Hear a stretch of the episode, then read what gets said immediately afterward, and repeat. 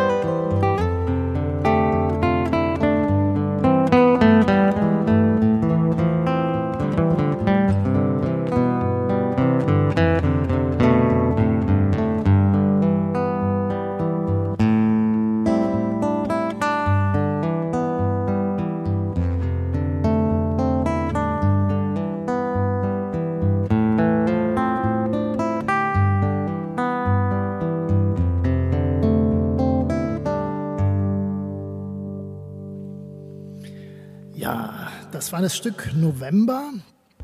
eine eigene Komposition von mir. Und jetzt möchte ich euch You've Got a Friend singen in meiner Bossa Nova Version.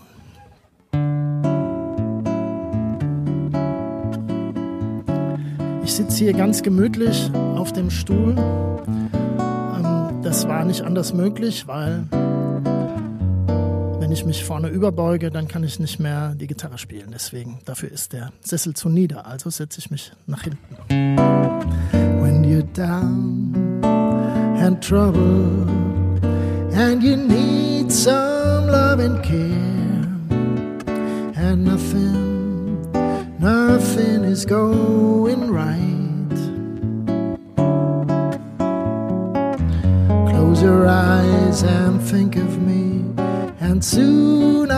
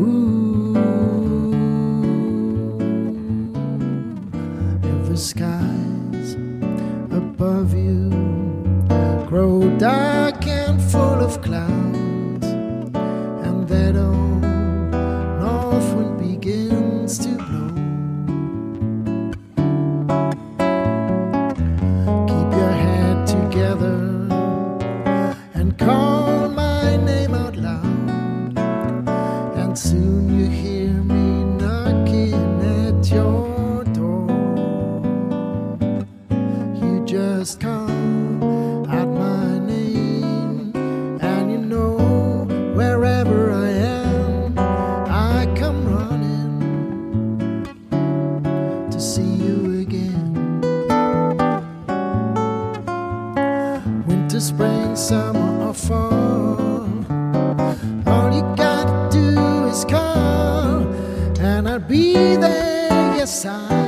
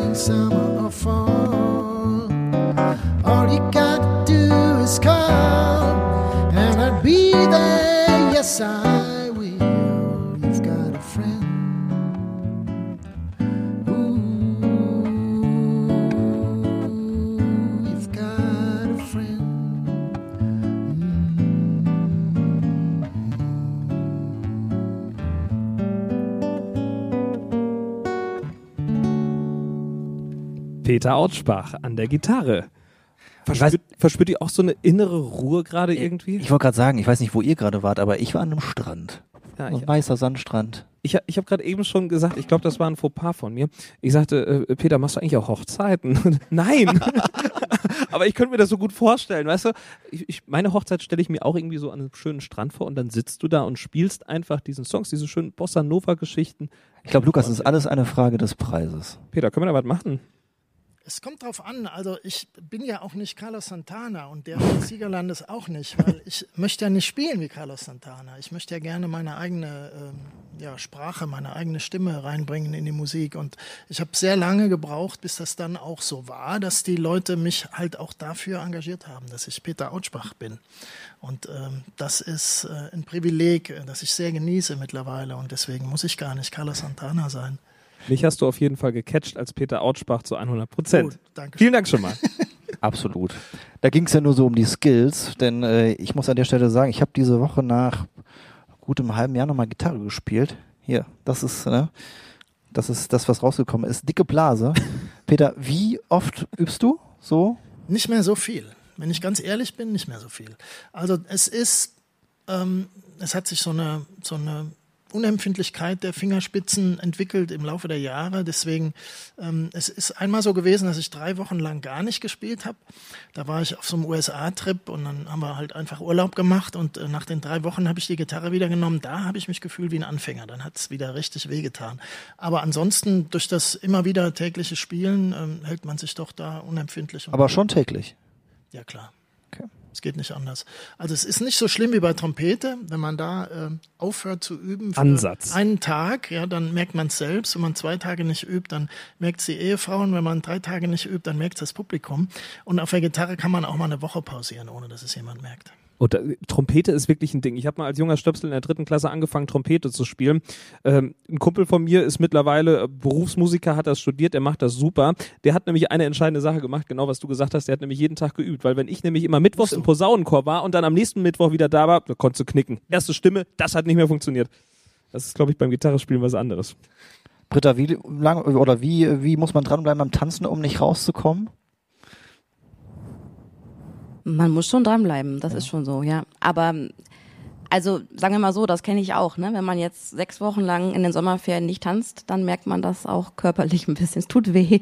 Ja, bei dir ist es ja nochmal was anderes. Also ich sag, der Peter kann zu Hause schön Gitarre spielen. Beim Tanzen stelle ich mir das aber ja so vor, man ist da nicht alleine. Mit 1,5 Meter Abstand beim Tanzen. Ich weiß nicht, gibt es einen Tanz, wo man auf Abstand tanzt? Ich denke gerade an das genaue Gegenteil, sowas wie äh, Bachata. Das ist ja schon, das ist ja schon irgendwie so Liebe machen auf der Tanzfläche, ne? Ja, ja, das ist, äh, sind die ganzen lateinamerikanischen Tänze, von denen ja, du ja. gerade quatscht. Ja, nee, wir machen ja, bei uns ist es ja eher Hip-Hop und äh, Ballett und Tanztheater und das kann man schon drauf ausrichten, dass man das mit Abstand macht. Das geht. Okay, also wie hast, wie hast du das letzte Jahr so erlebt? Was konntet ihr machen? Ähm, also es begann damit, dass ich glaube ich, es war der 14. März oder so, da kriegte ich einen Anruf, heute nicht mehr, das war's, stopp. Und dann äh, stand ich wirklich zu Hause im Wohnzimmer und mir lief so eine Träne runter. Ich so, das, das können die nicht ernst meinen. Also das ist für mich schon, ne? also ich habe Spitzentanz groß gemacht, so wie es jetzt ist und das war für mich ein wirklich ein Stich ins Herz. Also es war ganz schlimm. Und dann habe ich mir in der ersten Woche überlegt, okay, wir müssen jetzt irgendwie was machen. Damals hieß es ja noch, es geht bis zu den Osterferien und danach geht es bestimmt weiter. Ja. Das war ja noch alles sehr optimistisch. Kurz war so, ach, wir haben verlängerte Osterferien, das ist auch nicht schlecht. Ähm, ja, und dann äh, habe ich relativ schnell, äh, anfangs habe ich Videos verschickt und die haben mir Videos zurückgeschickt. Das war am Anfang auch wirklich so, oh, wir halten zusammen und das machen wir weiter. Und dann, äh, ja, dann habe ich mit Zoom angefangen. Ich habe angefangen mit Online-Tanzen. Also in der ersten Osterferienwoche, da waren dann auch alle schon dabei. Da war auch nicht mehr mehr alles schwarz. Am Anfang war es eine Katastrophe mit dem Online. Und das hat dann, äh, das habe ich gemacht, ja, online. Und das hat aus meinem Wohnzimmer. Am Anfang war es tatsächlich in meinem Wohnzimmer. Ich habe Glück, dass ich ein großes Wohnzimmer habe. Aber auch ein bisschen Familie, die mussten dann auch dadurch, dass ich da mal im Wohnzimmer rumspringe und die Nachbarn auch, weil immer so fünf, sechs, sieben, acht zählt und die Nachbarschaft kriegt es mit. Ist schon, die haben mich auch gefragt, ob ich jetzt zu Hause arbeite. Also das ist dann schon so gewesen. Und aber es ist tatsächlich, es hat funktioniert und es war auch tatsächlich sehr spannend. Also ich habe sowas ja noch nie gemacht und war was ganz Neues, total verrückt eigentlich. Und dann kommen einem auch viele neue Ideen. Das war schon, also mir hat's, es hat mir auch etwas gebracht, aber es war auch ja, schlimm, die ganzen Leute nicht mehr zu sehen. Ne? Man war halt weg. Ich habe ja eigentlich 300 Kinder, die 300 Kinder und Jugendliche. Meine Ältesten sind irgendwie 23. 300? Ja. Wahnsinn. Ja. Das ist doch meine Hausnummer. Schon. Ja, Respekt. Bisschen. Ja, und wenn man die auf einmal nicht mehr sieht. Wie hast du die motiviert äh, bekommen in dieser Zeit? Also am Anfang war das gar nicht so schwer, weil da war das für die auch alle noch neu. Also ich da das das das ging. Da haben die freiwillig mitgemacht. Die mussten aber erstmal herangeführt werden. Was ist denn eigentlich Online-Unterricht? Ähm, ich habe mit den ganz Kleinen noch gar nicht angefangen. Ich habe das mit den Älteren gemacht, die da auch schon eher ein Verständnis für hatten. Weil wenn du eine Dreijährige vom vom Fernseher hast, die hat so viel Ablenkung in ihrem Zimmer, das das funktioniert nicht. Ne? Also die sieht ein Spielzeug und zack ist alles andere weg. Ähm, aber vielleicht, ja, ich bin halt vom Fernseher rumgesprungen. Also ich, ich bin so ein kleiner Animateur geworden. Also das ist man ja grundsätzlich in diesem Job, aber man wurde es noch mehr. Also man wurde wirklich zu einem Animateur. Das es muss, du musst es schaffen, diese Energie, diese eine positive Energie. Es muss, weiß Gott, eine positive Energie sein. Die musst du über den Fernseher vermitteln zu den Kindern ins Wohnzimmer. Und das ist echt schwer. Aber auch selbst die Hemmschwelle zu überwinden, ich mache das jetzt von einem Gerät, ne? Ja, ja. Ist schon. Auch für mich damals, ne? Also äh, ich, ich fand immer Videos von mir total blöd. auch, also sprechen. Ich meine, gut, das habe ich mal auf einer Bühne gemacht, klar, nach irgendwelchen Shows. Das ist jetzt mittlerweile auch nichts nichts Neues mehr. So, das macht man halt dann auf irgendwann klappt das. Das geht. Man Okay. redet. Aber ihr habt zumindest schon mal eine Lösung gefunden. Ähm, Tobias, als Poetry Slammer ist das mit Sicherheit auch möglich, irgendwelche Videos zu machen, die hochzuladen, aber Poetry Slam lebt natürlich auch vom Publikum. Und äh, du wolltest dich ja vor der Corona-Krise selbstständig machen. Das hat ja alles nicht ganz so hingehauen, wie du dir das vorgestellt hast. Bist du jetzt im Nachhinein froh drüber? Was hast du jetzt gemacht? Wie sah es bei dir aus? Also äh, ich habe die Selbstständigkeit oder die nebenberufliche Selbstständigkeit angemeldet, weil es äh, da zum ersten Mal so im letzten Frühjahr realistisch geworden ist, dass da mal mehr draus werden könnte als ein Hobby. Und dann äh, hatte ich meine erste eigene Veranstaltung, das war der erste Wittgensteiner Poetry Slam, den es geben sollte in Berleburg. Und ich weiß noch ganz genau, als der Lockdown verkündet wurde, war der Donnerstag vor dem Sonntag, an dem dieser, äh, die Sache stattfinden wollte. Ich war gerade auf Tour äh, war in Würzburg und zweimal in Aschaffenburg aufgetreten. Äh, der zweite Auftritt in Aschaffenburg war vor 14-jährigen Schülern. Wer das organisiert hatte, weiß ich nicht. 14-jährige pubertierende Jungs, die sich einen Poetry Slam angucken. Katastrophal äh, schlechter Auftritt, sehr unangenehm. Dann bekam ich den Anruf, dass der Slam abgesagt ist aufgrund der pandemischen Lage und habe dann vier Stunden in Aschaffenburg im Stau gestanden. Und das war so ein bisschen das Sinnbild für das Jahr. Ich muss da immer dran denken, wir haben bei uns äh, beim Radio haben wir ein Fach bei uns für Beiträge, das nennt sich Halde. Und da lag immer ein Beitrag drauf mit Poetry Slam in Wittgenstein. Dieser Ja. Beitrag li li liegt immer noch. Er ist auf immer der noch nicht gelaufen. Nee, ist, äh, haben wir noch, also wir können den gerne noch spielen, wenn es dann irgendwann mal soweit ist. Wir sind bereit. Alles fertig. Ich, will- ich würde es mal gerne hören, weil das war das kritischste Interview, das ich je geführt Ich habe. glaube, es war unser Wittgenstein-Korrespondent Hans-Wilhelm Buchhold, oder? ja, das kritischste Interview aller So, Zeiten. Hans-Wilhelm ist also kritisch. Tobias, ich möchte kurz mal aus der zweiten Folge Beizels Lautsprecher zitieren, die bei Radio Siegen gelaufen ist. Und da sagst du zum Thema Kreisliga-Fußball und Lockdown etwas äh, wehmütig Folgendes. Der Sportplatz erfüllte äh, doch gerade in den ländlichen Teilen des Kreises eine unersetz äh, unersetzliche Aufgabe. Er ist Begegnungsstätte, Gesprächsraum, Bezugspunkt, also im Grunde ein Gottesdienst, nur halt mit Zuschauern. Was würde ich geben für echte Derby-Atmosphäre auf Asche zwischen Diedenshausen und Ebenau? Wie sehr vermisse ich es beim Auswärtsspiel in Eckmannshausen von einem äh, Krückstock schwingenden Rentner als dreckiger Witschibauer betitelt zu werden. Jetzt zu der Frage, was vermisst du mehr, auf der Bühne zu stehen oder als äh, dreckiger Witschibauer betitelt zu werden? Äh, ist schwierig zu sagen, äh, weil so dilettantisch ich mich beim Kicken anstelle, äh, ist das doch ein großer Teil meines Lebens irgendwie. Ich spiele bei den Sportfreund Edertal, äh, Kreisliga C, ganz solide Innenverteidigung. Hier steht im Fokus. Ja, stellenweise. also der Fußball auch. Also ist schon eine wichtige Sache. Äh, aber jetzt in erster Linie freue ich mich doch, äh, äh, wieder zurück auf die Bühne zu kommen. Aber das sind tatsächlich so die zwei Lebensbereiche, die ich am meisten vermisse. Und ähm, ja, also ich hatte ja hier auch einen Stream im Lütz. Das ist dann wenigstens nochmal Bühnengefühl, aber äh, Videos oder Online-Slams vor einer weißen Wand aufzunehmen, äh, da habe ich genug von. Ich könnte mal wieder Publikum sehen langsam, das stimmt. Peter, du als Musiker, vermutlich auch äh, Publikum ist dein Ding. Was vermisst du am meisten oder was hast du am meisten im letzten Jahr vermisst? Ja, die Workshops, die Menschen, die sich äh, treffen und bei mir diese Online, nee, äh, Quatsch, eben nicht online, die Präsenzseminare machen. Also meistens 20 Leute, die dann zusammenkommen und dann den Workshop machen und ähm, da bricht dann nach ein paar Tagen äh, die restlose Begeisterung aus bei mir und auch bei den Teilnehmerinnen, Teilnehmern. Ähm, es ist einfach ähm, ein, eine Atmosphäre, die, die mir Spaß macht zu schaffen, äh, zu bereiten und die Leute ähm, sprechen darauf an und das vermisse ich. Ich vermisse die Kontakte, ich vermisse die, die Menschen, die, die Begegnungen, die, die, die Gespräche, die, das gemeinsame abendliche Jammen, ähm, alles, was dazugehört zu so einem Workshop, warum die Leute auch kommen. Und äh, ich hoffe, das ist bald wieder möglich. Das hoffen wir auch. Ähm, ja, äh, die Kontakte in einem Workshop können wir jetzt nicht simulieren, aber vielleicht können wir mal so ein bisschen so einen Workshop simulieren. Vielleicht haben wir ja den einen oder anderen da draußen, der vielleicht auch denkt, ich fange jetzt mit dem Gitarrespielen an. Mensch, ich habe ja jetzt Zeit. Was äh, sagst du denn, was sind denn die, die wichtigsten Einsteiger-Tipps für Leute, die jetzt vielleicht mit dem Gitarrespielen loslegen Schönes? E-Moll. Naja, die meisten, die kommen, die haben ja alle schon mal irgendwie Gitarre gespielt. Es gibt nicht wirklich Anfängerkurse, so wo jetzt wirklich Leute kommen, die noch nie eine Gitarre in der Hand hatten. Die können halt alle schon so die Basissachen, vielleicht von Also 20 ich kann, Jahre- ich kann, ich kann Barré, dann hört so langsam auf. Das Das Powerchord. ist doch schon was. Da Ja. wärst du schon äh, ganz gut dabei. Ja. Okay, also da könnte ich, wäre ich sogar bei dir ganz gut aufgehoben. Naja, ich, ich mache jetzt nicht so wie manche Kollegen so einen heißen Stuhl, wo dann jeder vorspielen muss. Es ist eher so, dass ich die alle gemeinsam spielen lasse. Ganz was Einfaches. Und dann sehe ich ja schon, wie halten die die Gitarre, wie bewegen die sich, was wirken die angestrengt, wirken die nicht angestrengt. Und dieses, ja, sagt mir dann in ein paar Sekunden schon über jeden eigentlich sehr viel. Und dann kann ich den Leuten auch helfen. Wenn die Auftritte und die Workshops fehlen, du hast äh, uns eben im Vorgespräch verraten, du machst äh, Lehrbücher. Mhm. Ist das so ein bisschen der Ausgleich gewesen oder hast du das vorher auch schon Das habe gemacht? ich vorher auch schon gemacht. Ich habe mein erstes Lehrbuch 2001 geschrieben. Mittlerweile äh, sitze ich am 19. Gitarrenlehrbuch. Und ähm, das hat natürlich auch immer die Kasse bei mir so ähm, gehalten, dass ich klargekommen bin. Und ähm, du bist jetzt schon das, was hatten wir eben gesagt, vierte oder fünf, vierte Mal beim virtuellen Hut, ne? Also heute ist es tatsächlich das fünfte. Heute das fünfte Mal. Du warst viermal da, heute ist es das fünfte Mal. Äh, warum ist das für dich so eine Herzensangelegenheit? Wolltest du einfach auf die Bühne oder ähm, auch was hat Kultur für einen Stellenwert für dich hier in der Region? Es ist ähm, die, die ganze Veranstaltung, die mag ich sehr. Ich mag den Sinn und Zweck dieser Veranstaltung. Ich mag, äh, wie, wie die Leute, die das organisieren, Martin äh, zum Beispiel das macht. Ähm, ich mag das, wie, wie Felix den Ton macht.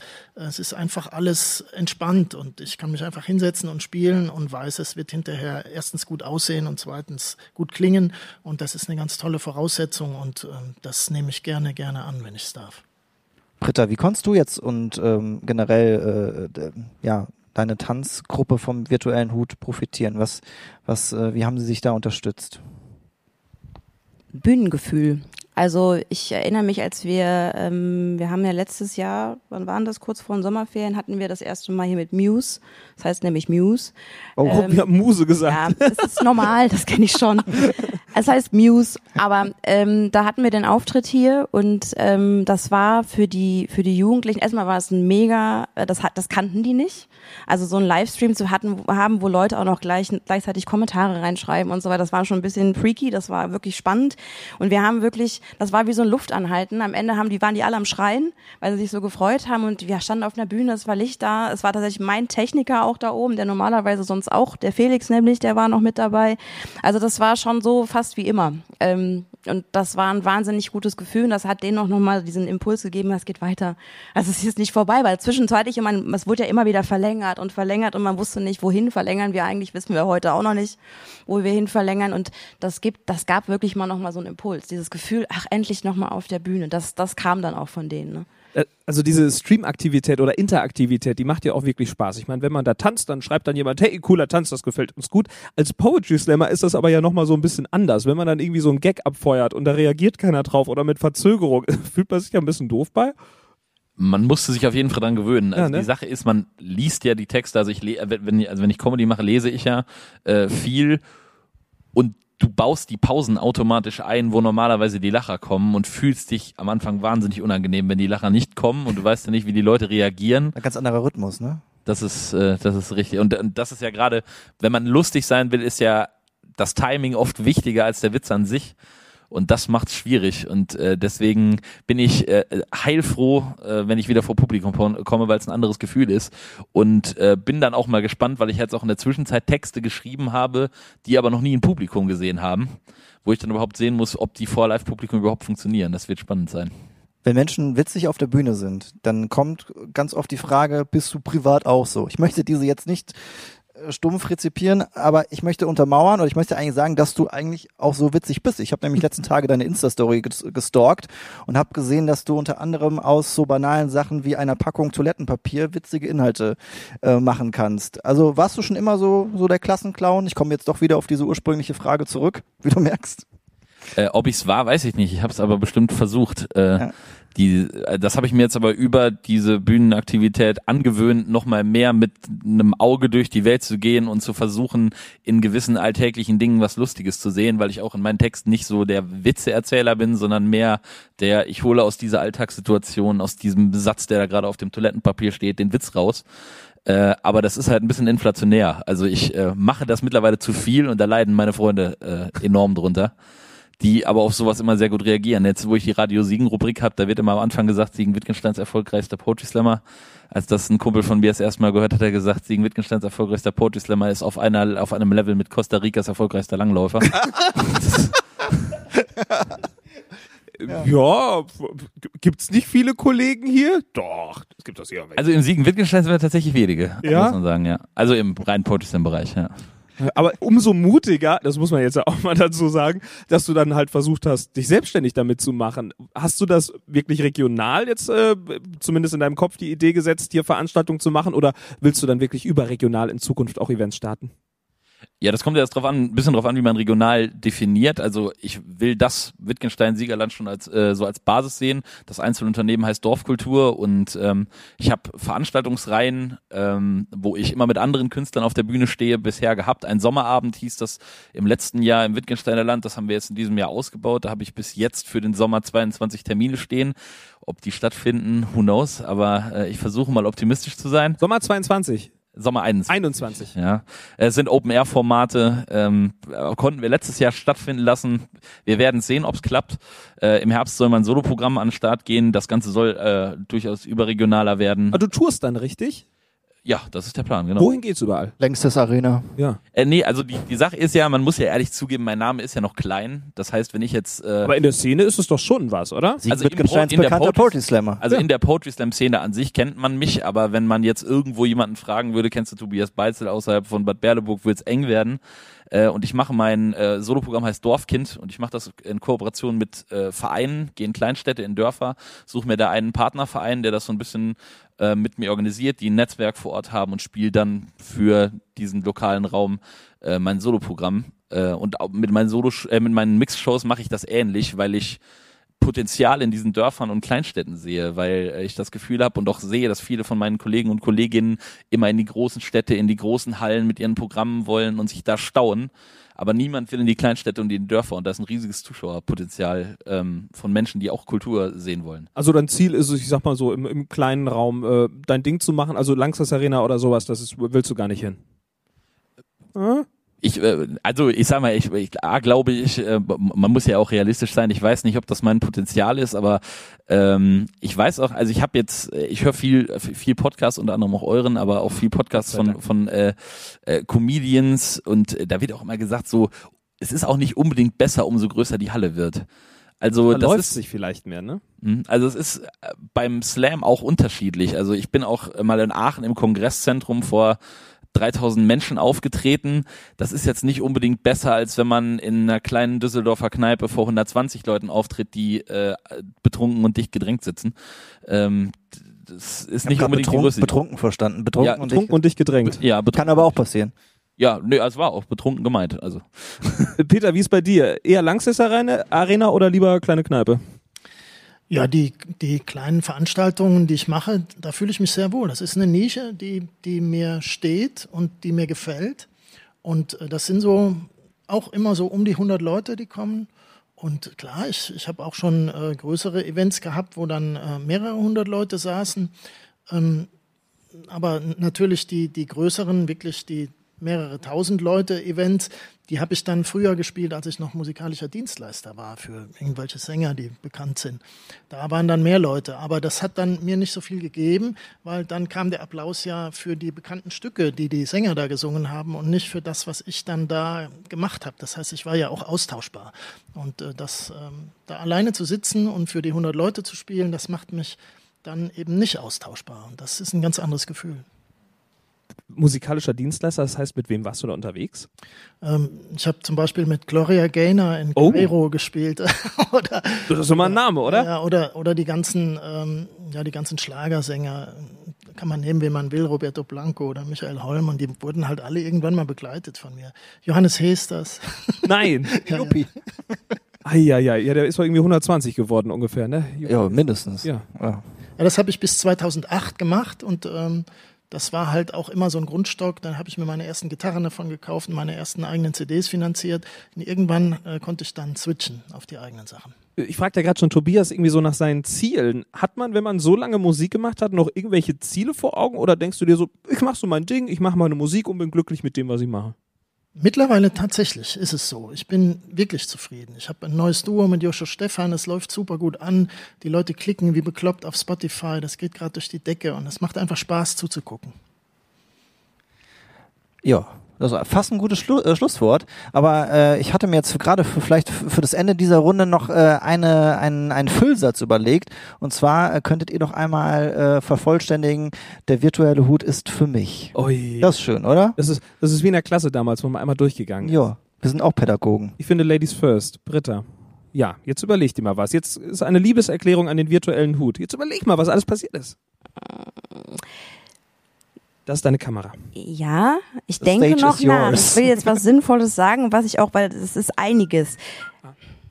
Stress mich nicht. Also, der virtuelle Hut ist für mich, ähm, ist für mich und war vor allen Dingen für uns als, als Tänzer eine Möglichkeit, auf der Bühne zu stehen, das Gefühl nochmal zu schnuppern, was wir echt lange nicht hatten und vielleicht auch immer noch nicht haben werden. Und es war einfach eine Wahnsinnsmöglichkeit, ein Motivationsschub für alle Tänzerinnen, vor allen Dingen nochmal, ähm, ja, auf der Bühne vor einem Publikum, einem virtuellen Publikum zu stehen.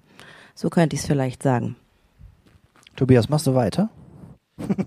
Der virtuelle Hut ist und äh, war für mich bei dem Stream, wo ich hier war, einfach eine wahnsinnig angenehme Plattform, äh, wo mit einer sehr, sehr hohen Qualität äh, produziert wurde und einem einfach auch ein Freiraum gegeben wurde, auf der Bühne das zu machen, äh, was man will. Alles sehr unkompliziert, ähm, äh, mit viel Spaß dabei und ähm, ja, einfach eine, eine, eine wahnsinnig gute Möglichkeit, äh, in Pandemiezeiten doch mal auf die Bühne zu kommen. Peter. Der virtuelle Hut ist für mich zu Hause, weil ich habe ganz, ganz viel in anderen Städten gespielt, ähm, gar nicht mehr so in Siegen. Irgendwann hatte ich mich mal in einem Jazzclub Oase verabschiedet und dann habe ich auch da gar nicht mehr so oft gespielt und dann war so meine Verbindung zu Siegen irgendwie weg und dann bin ich auch mal eine Zeit lang weggezogen und dann, ähm, das ist jetzt hier so ein kleines Siegen-Comeback für mich. Ich habe wieder Kontakt zur Siegener Szene bekommen durch den virtuellen Hut. Danke. Und dann würden wir sagen, darfst du jetzt äh, das fünfte Mal nochmal jetzt in zweiter Runde schon auftreten. Wir freuen uns noch über ein musikalisches Stück, bedanken uns aber natürlich an dieser Stelle auch bei unseren Gästen in dieser Runde. Tobias Beitzel, Britta Papp, Papp, äh, äh, Papp, äh, Britta Papp, sehr viel Doppel-T und Doppel-P. Entschuldige, Britta Papp, vielen Dank, dass du bei uns warst. Und zu guter Letzt Peter Autschbach, der uns jetzt noch musikalisch einmal hier begleiten wird.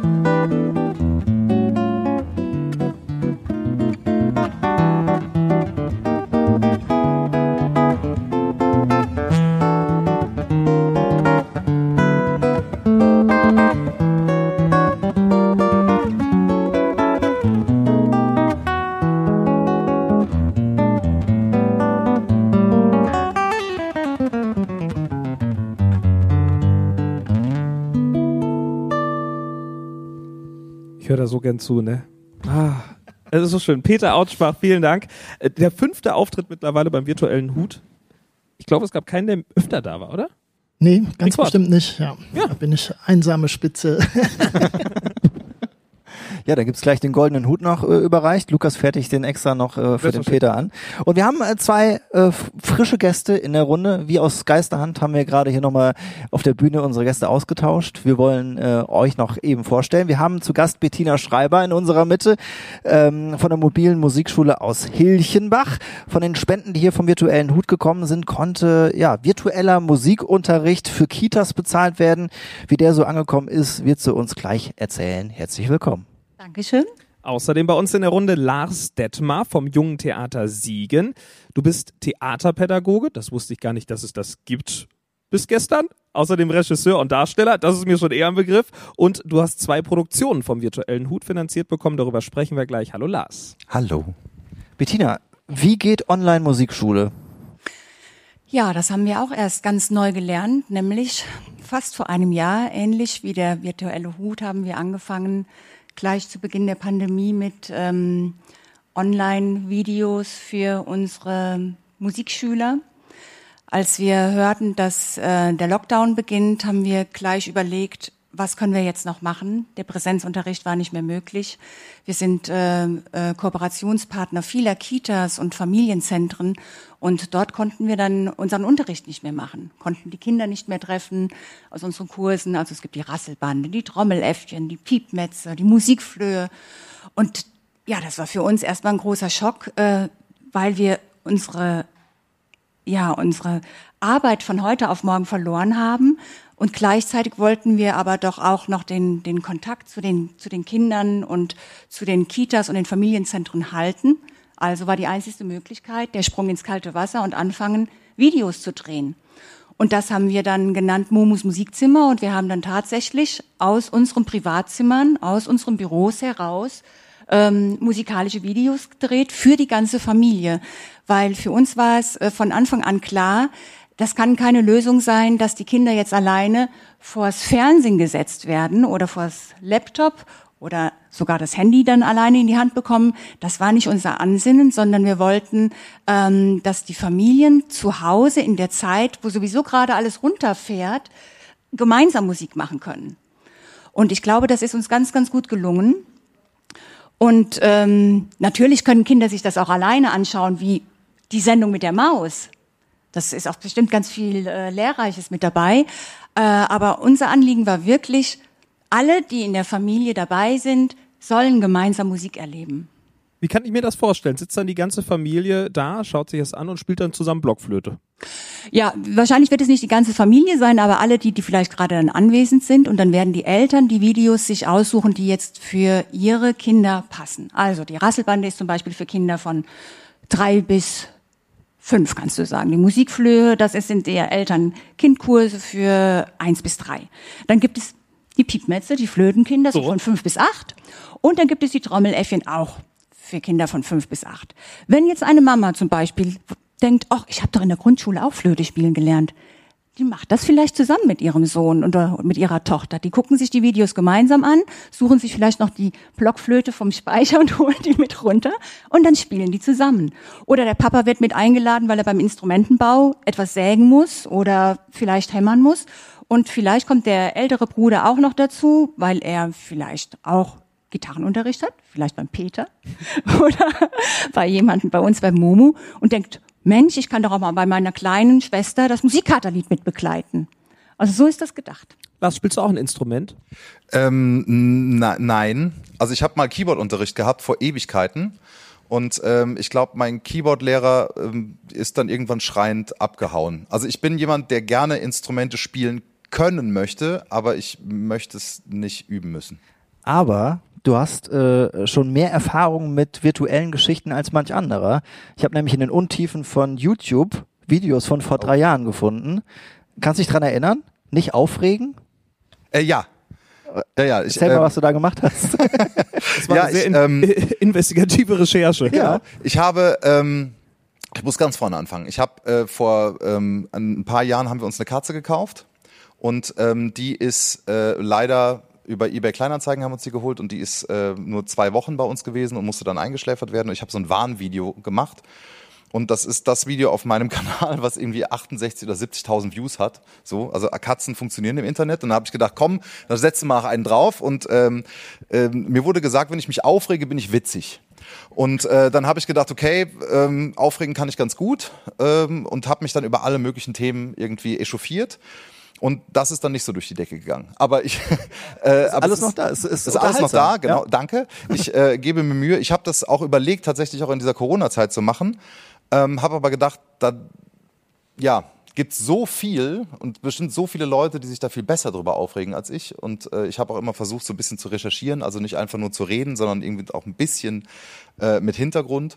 Und ähm, habe gedacht, ich bin auf Corona hatte ich wenig Lust, weil ähm, das mich doch sehr auch ausgebremst hat und habe gedacht, so nee, das machen bestimmt sehr viele jetzt und da muss ich nicht auch noch auf den großen Haufen. Also Aufregen ist jetzt nicht dein Hauptjob. Wir haben es eben schon gesagt, du bist Theaterpädagoge. Genau. Was macht man als Theaterpädagoge? Einfach gesagt äh, mache ich Theater mit nicht professionellen Menschen. Also mit, äh, ich kann das mit alten Menschen machen, mit äh, jedem, der hier sitzt, der keine Theatererfahrung, der kein Schauspieler ist, äh, vorrangig aber mit Kindern und Jugendlichen. Und das junge Theater Siegen ist dann das Projekt, wo das umgesetzt wird? Ja. Genau, also die haben, äh, das haben wir 2012 gegründet ähm, ähm, mit ein paar Theaterpädagogen und Lehrern der Region. Und ähm, das hat sich so gemausert jetzt über die Jahre. Wir machen so jedes Jahr ein bis, jetzt muss ich echt überlegen, fünf, sechs Produktionen, die in, in der Region laufen. Oft hier im Lütz, waren auch schon im Apollo. Also es ist Und dementsprechend war da so mehr oder weniger der Kontakt schon da zu den, zu den äh, Menschen, die auch den virtuellen Hut machen. Und Ja. ähm, so kam es auch zu einer Förderung für euch. Genau, also wir kennen uns auch alle schon ein bisschen länger. Ähm, ich habe irgendwie in Studienzeiten Stagehand gemacht und äh, bin dem Martin begegnet das ein ums andere Mal und äh, habe Open Air Kino mit, äh, habe da im, im Rondell gestanden. Also man man, lied, man man ist sich nah, so in der Kulturszene in Siegen glaube ich generell und ähm, ja bin dann sehr dankbar, dass ich die Chance hatte, irgendwie hier gefördert zu werden. Ähm, Lars, wir haben dich nicht nur bei YouTube, sondern auch bei Insta gestalkt. Da fand ich was sehr interessant. Ähm, du hast nämlich geschrieben zum Thema Kreativsein auf Knopfdruck. Ähm, Folgendes, ähm, dass Leute immer zu dir sagen, sei doch kreativ, du hast doch gerade eine Menge Zeit. Warum ist es eben nicht so leicht in diesen Zeiten, wie man das sich vielleicht vorstellt? Ähm, also ich, vielleicht bin ich da anders als viele andere, aber das ist so, wie wenn du jemandem, der äh, Comedian ist, sagst mal, erzähl mal einen Witz, sei mal witzig. Das funktioniert überhaupt nicht. Also ich muss, wenn ich schreibe, ich schreibe sehr viel, also auch Theaterstücke dann ähm, für, die, für die Kinder, also aus den Ideen, die die Kinder und Jugendlichen mir bringen, schreibe ich dann meistens Texte. Und, äh, und die Stücke, und das funktioniert nicht auf Knopfdruck. Und äh, gerade wenn man in so einer Phase ist, die, die gerade so in den letzten Monaten so vorherrscht, also der Anfang war cool, das war für uns alle neu, da haben wir gesagt, oh, wir finden neue Wege und proben über Zoom und so und das wird bestimmt voll spannend. War es auch und ist es auch zum Teil immer noch, aber ich merke, es schleicht sich so eine Müdigkeit ein. Ähm, das zeigt sich dadurch, dass weniger Teilnehmer kommen als vorher, dass so irgendwie, dass man das kennt. Die sind auch im Homeschooling alle und äh, sitzen dann nicht noch zwei weitere Stunden nach den acht Schulstunden irgendwie auch nochmal vor dem Monitor. Dann gibt's dann auch Eltern, die sowas sagen, äh, wie das lässt sich jetzt mal schön sein. Und ähm, in diese Müdigkeit, da kann ich mich nicht von freisprechen. Also da sitzt man irgendwann und sagt, okay, ich muss jetzt liefern. Und die Frage ist aber, wofür? Also wofür schreibe ich das? Schreibe ich das für dieses Jahr? Schreibe ich das für nächstes Jahr? Schreibe ich das für, ich weiß es nicht, weil ähm, wenn man mit Jugendlichen arbeitet, ist es ja oft so, je nachdem wie alt die sind, ähm, die machen irgendwann Abi, die sind irgendwann weg. Ich habe jetzt gerade in einem aktuellen Stück das Problem, dass ich ähm, Leute habe, wir hätten 2020 spielen sollen, Anfang 2020 und ähm, da machen jetzt Leute Abitur und die wollen danach weg. Das heißt, ich fange dann, wenn ich das Stück weitermachen will, im Herbst, Dezember, wann auch immer, von vorne an. Und ähm, das macht einen so ein bisschen schlapp. So. Und äh, das war damit gemeint. Also auf Knopfdruck irgendwie, sei doch mal und du hast doch Zeit. Ja, Zeit haben und die Zeit irgendwie nutzen können, sind ja zwei verschiedene Paar Schuhe. Es ist ein bisschen demotivierend, ne? Das tut mir leid. Ja, nein, Das ist ja die Realität. wir, wir wollen ja das Positive Ja, genau. herausstellen und Ja. äh, ihr gehört ja äh, zu den äh, Glücklichen, die vom virtuellen Hut äh, unterstützt und gefördert wurden. Genau. Wie hat die mobile Musikschule in Hilchenbach davon profitiert? Also wir haben dadurch profitiert. Der äh, Martin Horner hat sich bei uns gemeldet und hat gesagt, hör mal, ihr habt äh, doch mit Momos Musikzimmer da auch schon online was auf die Beine gestellt. Wir würden gerne euch unterstützen, dass das auch noch ein bisschen populärer wird. Und äh, ähm, die haben dann eine Verlosung äh, ausgegeben quasi und haben ähm, gesagt, dass in jedem Monat des folgenden Lockdowns immer eine Kita einen freien Zugang zum Momos Musikzimmer bekommt, zu diesen Videos. Jetzt muss man zu den Videos sagen, das sind keine Live-Videos, sondern die sind von uns fest äh, schon ähm, eingespielt und die Familien können die sich wann immer und so oft, wie sie wollen, von zu Hause halt anschauen. Und mittlerweile haben wir über 100 Videos und sie können die dann wirklich nach Alter entsprechend sich aussuchen oder nach Interessenlage. Ja, und dann war das so, dass wir dann im Dezember, es sollte dann eigentlich ein Weihnachtsgeschenk werden und für die Weihnachtsferien eine gute, eine gute Zeit, die sinnvoll zu verbringen, ähm, dass der virtuelle Hut gesagt hat, wir werden ähm, sieben Kitas den Eintritt für Momus Musikzimmer in dieser Zeit kostenfrei zur Verfügung stellen. Und das haben die gemacht. Und da danke ich heute noch ganz, ganz herzlich dafür, denn das hat tatsächlich dazu geführt, dass wir anhand der Zugriffsdaten auf den Videos feststellen konnten, dass gerade in den Weihnachtsferien ein unglaublicher Peak nach oben gegangen ist. Also da waren, würde ich mal sagen, dreimal so viele Zugriffe auf unsere Videos wie vorher.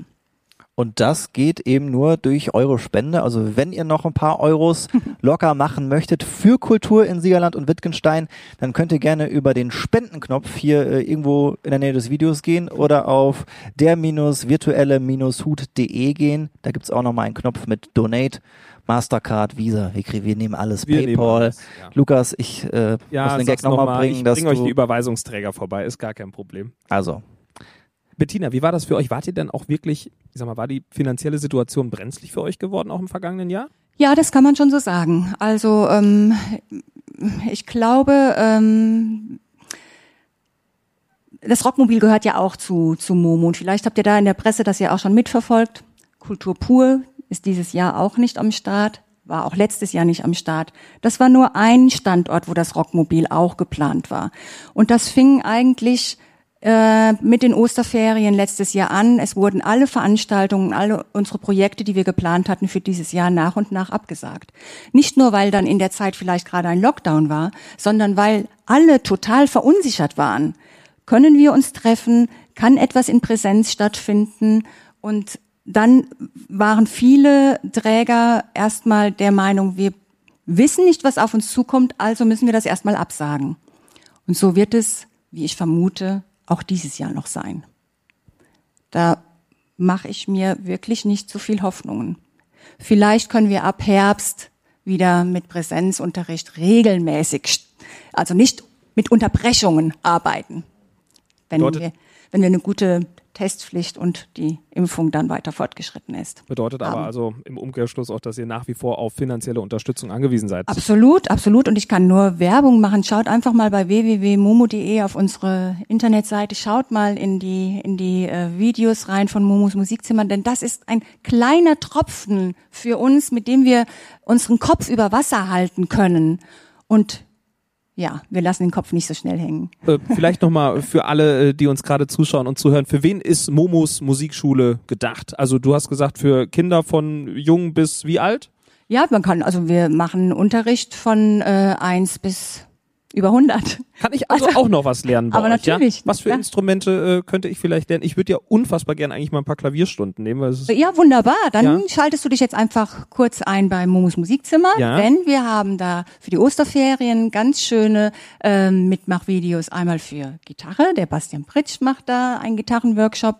Ähm, aber eben nicht im Live-Format, sondern wegen eben auch so, dass ihr euch die abrufen könnt, wann immer ihr wollt. Ihr könnt dann auch mittendrin stoppen. Wir haben Klaviervideos von Wolfgang Mertens, unserem Klavierlehrer, der schon lange Jahre dabei ist. Der hat extra ein paar Videos hochgeladen zum Beethoven-Jahr vom letzten Jahr. Das ist aber ein krasser Einstieg, Äh, Bettina. Ich ja, nicht, aber, aber mit Freude an die Freude, würde ich mal sagen. Damit darfst du dann schon mal beginnen. Okay. Der Klassiker. Naja, und wenn wenn du lieber dann doch auf die Blockflöte nochmal zurückgreifen willst, mit ein paar Tönen lernst du dann auch ganz schnell. Äh, ich, ich möchte mich zur. Blockflöte nicht äußern. Das wird, das ist, ah, Ich würde noch die eine oder andere Gitarrenstunde nehmen. Gar kein, also sehr, sehr, sehr gerne. Also in den Osterferien könntest du tatsächlich deine ersten ähm, ja, äh, Klavierbegegnungen oder auch auf dem Keyboard, wenn du kein Klavier zu Hause hast, aber machen. Hier hätte ich noch ein bisschen Zeit. Ja, dann verabredet ihr euch gleich noch immer weiter mit dem Lars. Das erzähl du doch mal, ähm, wir haben schon drüber gesprochen, wie dieser Kontakt zustande gekommen ist mit dem virtuellen Hut, aber was hat das denn letztendlich für euch bedeutet? Äh, was konntet ihr mit den Zuwendungen, die es dann gab, eigentlich auch so alles äh, realisieren? Ja, also zum einen ähm, haben wir Theaterstücke, die wir äh, geprobt haben und die eigentlich äh, hätten zur Premiere führen sollen, ähm, haben wir die umswitchen können in Hörspiele. Weil wir gedacht haben, es ist total schade für die Teilnehmer, wenn die halt jetzt einfach mit nichts nach Hause gehen und es keine Präsentation gibt. Und haben uns äh, dann so nach und nach überlegt, wie können wir das machen. Und äh, da sind zwei Projekte daraus entstanden. Ähm, eins davon lief letzte Woche Sonntag über den virtuellen Hut, das ist der leere Raum. Äh, das hat der Torben Völlmer gemacht von uns. Ähm, der hat äh, sich überlegt, er setzt äh, die Leute in einen Raum. Und ähm, da durfte ich dann auch bei sein. Ich war dann Ersatzmensch. Äh, eine Darstellerin ist leider krank geworden und ich durfte dann äh, kurzfristig als Erzähler einspringen und Geräusche machen. Das hat sehr viel Spaß gemacht. und ähm, dann haben wir ähm, im, ähm, jetzt muss ich kurz, im Zollposten gesessen in Vormwald und haben ähm, das Hörspiel gelesen live.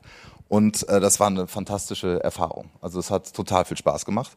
Äh, und dass, das, dass sowas auch über den virtuellen Hut möglich ist, natürlich super. Und ähm, man hat die Menschen noch mal vor sich ne? und neben sich und hat Spielpartner, äh, auf die man reagieren kann. Also ich als Erzähler jetzt nicht so, aber die untereinander, die Teilnehmerinnen untereinander hatten halt die Möglichkeit, aufeinander einzugehen, miteinander zu spielen. Das war so herrlich, das zu sehen. Ähm, und das zweite Projekt, ähm, das leite ich, das ist äh, Lysistrata von Aristophanes. Ähm, das machen wir mit ähm, unserem Projekt Neon. Äh, das ist quasi der Jugendclub des Bruchwerktheaters. Das, den richten wir aus mit Junges Theater Siegen. Und äh, da haben wir uns überlegt, da es ein bisschen Probleme gab mit Präsenztreffen zu der Zeit, als wir es angefangen haben, ähm, haben wir das nur über Zoom gemacht. Das heißt, die, die Darsteller und ich haben uns seit März, ja, seit März 2020 nicht mehr gesehen, persönlich, sondern immer nur über Bildschirm und haben uns gedacht, wir machen ein Hörspiel, ohne uns jemals gesehen zu haben. Und das machen wir, indem wir das Stück aufgeteilt haben, also tausend Nummern, jede Szene hat, äh, jeder Satz, der gesprochen wird, hat eine Nummer und dann sprechen sie die in ihre Handys. So war mein ursprünglicher Plan. Und dann schneide ich das zusammen. Und zum Glück hat mich ein guter Freund und auch Mitglied von Junges Theater Siegen, der Philipp Feldkamp, der äh, mittlerweile gelernter Sprecher ist, äh, auf die Idee gebracht, so, Lars, das machst du bitte so nicht, weil das kriegen wir niemals geschnitten, da werden wir alle verrückt. Und dann haben wir uns äh, äh, gegen Herbst hingesetzt und haben gesagt, so, wir machen jetzt mit jedem Darsteller einen einzelnen Zoom-Termin, so- sorgen dafür, dass der eine Booth hat für sich, also meistens ist es ein Stuhl, wo eine Decke drüber liegt oder er hat eine Decke einfach und sitzt dann in seinem Zimmer irgendwie mit seinem Handy vor der Wie Nase. so eine Sprecherkabine, ne? Genau, wie so eine Sprecherkabine. Ein paar haben dann festgestellt, dass sie äh, schöne Wandschränke haben, in denen man das macht. Der Klassiker, ja. Das fand ich auch super.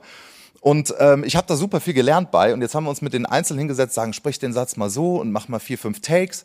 Und das zieht sich natürlich in die Ewigkeit, ne? so ein Projekt. Und da ähm, war ich sehr froh, äh, dass es den virtuellen Hut gibt, äh, der gesagt hat, hier, ihr werdet mit Sicherheit über die Zeit nicht finanziert. Das stimmt auch. Ne? Wir haben sehr viel ehrenamtlich gemacht und so konnten wir zumindest einen Teil der anfallenden Kosten decken. Und ähm, genau. Und wir sind hoffentlich bald fertig. Also zumindest mit den Aufnahmen. Die Aufnahmen sind fast äh, komplett fertig. Das ist bestimmt auch was fürs Radio. Also wenn da was fertig ist, dann spielt mal gerne was rüber. Da können wir mal ein paar Ausschnitte senden. okay. Ja, Lars, und noch was. Wenn ich dann mit Bettinas Videos die C-Dur-Tonleiter perfekt beherrsche und vielleicht den ein oder anderen Akkord hinkriege, wie kann ich dann bei euch auch noch mitmachen? Bei uns, ähm, das ist relativ einfach. Du kannst bei uns äh, über unsere Homepage jungestheatersiegen.de äh, uns anschreiben und ähm, wenn du Bock auf Theater hast, ähm, dann schreib uns kurz eine Nachricht und wir werden uns auf jeden Fall bei dir melden und sehen, dass wir das möglich machen. Es steht da ja junges Theater vor. Also Ja. Lukas und ich werden da raus. Wenn ihr über 27 seid, ja. Oh, dann im Ich Juli. bin raus. Oh nein. ja, ich Also bis, bis 27 dürft ihr gerne vorbei. dann komme ich bis Juli und dann äh, war eine schöne Erfahrung. Habt ihr auch eine Seniorengruppe? nee. Altes Theater Siegen, wäre das nicht was? Das gibt, gab, Moment, jetzt muss ich ganz kurz die, äh, das gab's schon. Alte Herren oder wie Es sagt gab man? die, das, das äh, Seniorentheater siegen. Das hat die Beate Gräbener gemacht. Ich weiß gar nicht, jetzt Beate sei mir nicht böse, aber ich weiß nicht, ob es das noch gibt. Ja, wenn Aber dann, es war äh, großartig. Also, ähm, aber durch Corona bin ich wirklich äh, so verwirrt, dass ich manchmal nicht mehr so genau weiß, okay, war das jetzt oder gibt's das noch? ist das überhaupt noch? Wird das jemals wieder stattfinden? Es ist ja auch schon spät. Wir sind ja Es ist spät. böse. Ja. Genau. Vielen Dank an dieser Stelle auf jeden Fall an euch, dass ihr da wart, dass wir auch mal gesehen haben, was der virtuelle Hut dann so angestellt hat mit den ganzen Förderungen, mit den ganzen Spenden, die hier reingekommen sind und was da für Plattformen geboten wurden. Ja, vielen lieben Dank auch nochmal ganz speziell von Lukas und mir, ähm, dass wir ja heute da sein durften, dass wir diese beiden äh, Folgen zum Jubiläum des virtuellen Huts äh, moderieren durften. Äh, wir haben ja ganz zu Beginn schon mal gesagt, wir hätten uns alle gewünscht, dass wir dieses Jubiläum nicht feiern müssen. Stimmt. Aber trotz alledem haben wir, glaube ich, ähm, in diesen beiden Shows auch äh, zeigen können, wofür dieser virtuelle Hut da ist und ähm, ja, dass es ihn auch gerade braucht. Künstler und Kulturschaffende weiterhin unterstützen. Das könnt ihr natürlich auch nochmal machen. Deswegen der Spendenaufruf. Ihr tut damit was Gutes. Ihr unterstützt die Kultur hier in der Region. Vielen Dank an Bettina Schreiber und Lars Detmer, dass ihr unsere Gäste wart. Und äh, vielen Dank natürlich auch nochmal an Peter Autschbach. Und du wirst uns jetzt hier noch musikalisch aus diesem Abend begleiten. Und euch zu Hause noch einen schönen Abend und äh, bis demnächst beim virtuellen Hut und natürlich beim Lauschbuben-Podcast. Tschüss und noch da. Macht's gut.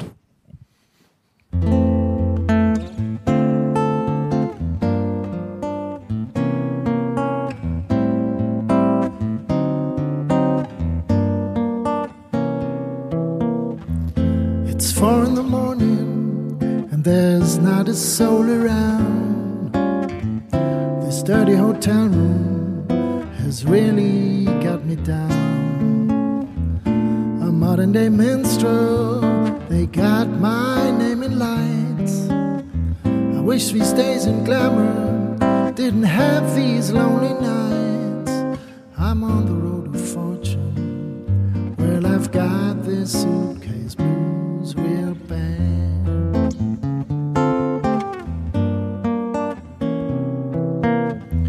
I guess I'm making payments, all the dues they must be paid. I cash another song into this endless masquerade. Halfway through the circuit and headed for the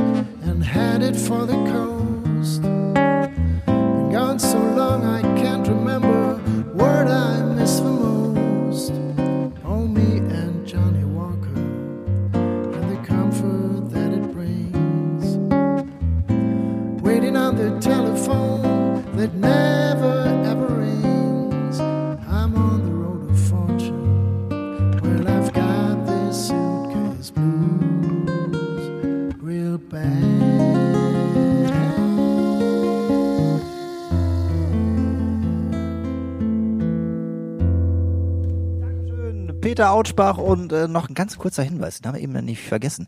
10.4. Nochmal die Lauschbuben beim virtuellen Hut, dann mit Dieter Falk. Da gerne nochmal einschalten. So, und jetzt aber tschüss. Jetzt wirklich. Tschüss, macht's gut.